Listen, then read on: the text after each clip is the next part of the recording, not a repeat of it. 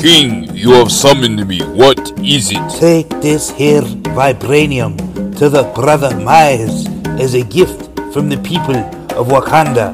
Go and bring him the vibranium mic. He will use it wisely. Who are you? You don't know. Don't tell me Negro. That's absolutely nothing. What did you do before you were named a Negro? And where were you? And what did you have there? Ask Professor Maurice Miles Martinez, MC Brother Miles, and he'll tell you like it really is. You can shackle the hands of black people, you can jail the bodies of black people, but you cannot shackle or jail the minds of black people. Rise up, black man, black woman, and reach to go back to Africa. My father was a Garveyite, thus Marcus Garvey can be thought of as my grandfather. But when you say I've read in Dr. Ben's book, or I've read in Dr. Ivan Van Sertima's book, or I've read in Professor Maurice Miles Martinez's book. They say, don't speak that information in here. Brothers and sisters, speak your truth to the world. Brother Miles? The black man's truth is here. The real Wakandas of Africa podcast. History is a clock that people use to tell their political, economic, and cultural time of day. Brother Miles, the relationship of history to the people is the same as the relationship of a mother to her child. Free at last and proud to be black. One day, Miles will be free at last. Hey, Brother Miles. That was really great, man. I'm impressed. Welcome to the Real Wakandas of Africa podcast, the place where black history, hip hop, and spoken word come together. I'm your host, Maurice Miles Martinez, also known as MC Brother Miles. At the end of each podcast, we have an original spoken word poetry or hip hop track by myself. Definitely check out the third annual Real Wakandas of Africa New Year's Eve concert a few weeks back if you like the hip hop side of this podcast. So, when you go to the Museum of Natural History in New York City, and to their credit, they've included Egypt in their African exhibit now. However, there is, or at least there was, an exhibit of ironworking in Africa as late as a couple of decades ago, and it was dated to roughly 900 CE or AD, so just over 1,000 years old. And I can remember that some of the ironworking that was discussed in a graduate archaeology class that I took also focused upon this similar era. But what I have to say is that most of these classes and museum exhibits failed, and in many instances still fail in a number of ways, to highlight the oldest cases of any given technology or the mightiest instances of a given monument when it comes to Africa. Yet, the opposite is typically done when it comes to Greece or Rome. And as we know, Greece is considered to be the founding civilization of Europe, even though there really was no Europe at that time. And so we have to ask ourselves, why is this? Why do these museums and or classes highlight the less technical aspects of African societies and the more technical aspects of Greece and Rome. In many ways, it's the perpetuation of a modern day academic colonialism.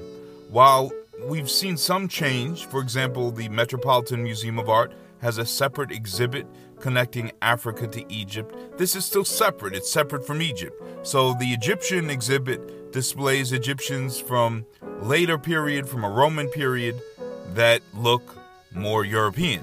So we still see vestiges of things like ironworking also being discussed in the context of later day societies, let's say from a thousand years ago.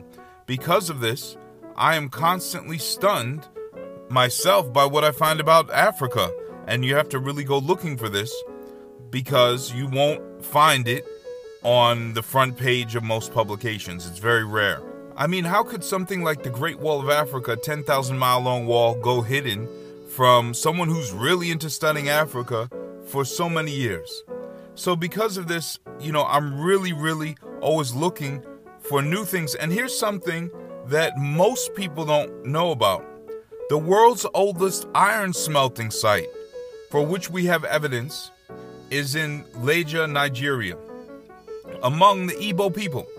It dates back 4,000 years to 2000 BC, and it's been said to predate the oldest sites that existed in what is known as the Fertile Crescent or Mesopotamia by 500 years. It predates them.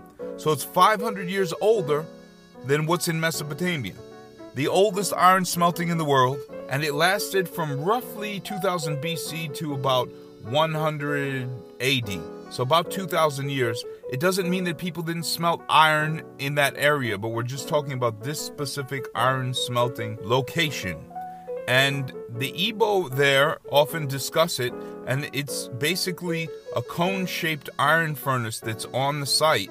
And then you have several molds of various iron smelting tools. So they're able to not only smelt things like knives, but be able to smelt iron hoes to till the fields. So this means that you can expand your civilization because you can grow additional crops and you can feed additional people. There's also a defense or military application to this because you're able to forge weapons out of iron when other people can't forge weapons out of iron, which allows you to protect your society as well as, in many instances, expand your society. So, the oldest iron smelting site in the world is on the African continent, and the oldest carbon steel smelting site is also on the African continent.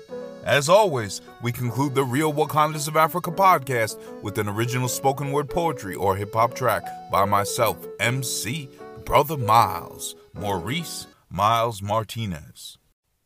When we look at iron smelting, the oldest smelting in the world, unfurled, was in Nigeria's Igbo nation, 4,000 years old, where hoes to work the land were cast into molds in iron working furnaces. So take off the blindfold, for Africa's age of gold was an age of knowledge that is millions of years old, older than slavery's debauchery that did scold, that is still presently sold as the history of Africans to leave you out in the cold, as though you may have smelted iron, but it wasn't the first to be created or shaped in a furnace near an African river or lake. For goodness sakes, Instead, they said the origin of iron lessons came from the Mesopotamian Fertile Crescent, but these effervescent lessons came with the pressing message from West Africa's Igbo nation with an important question.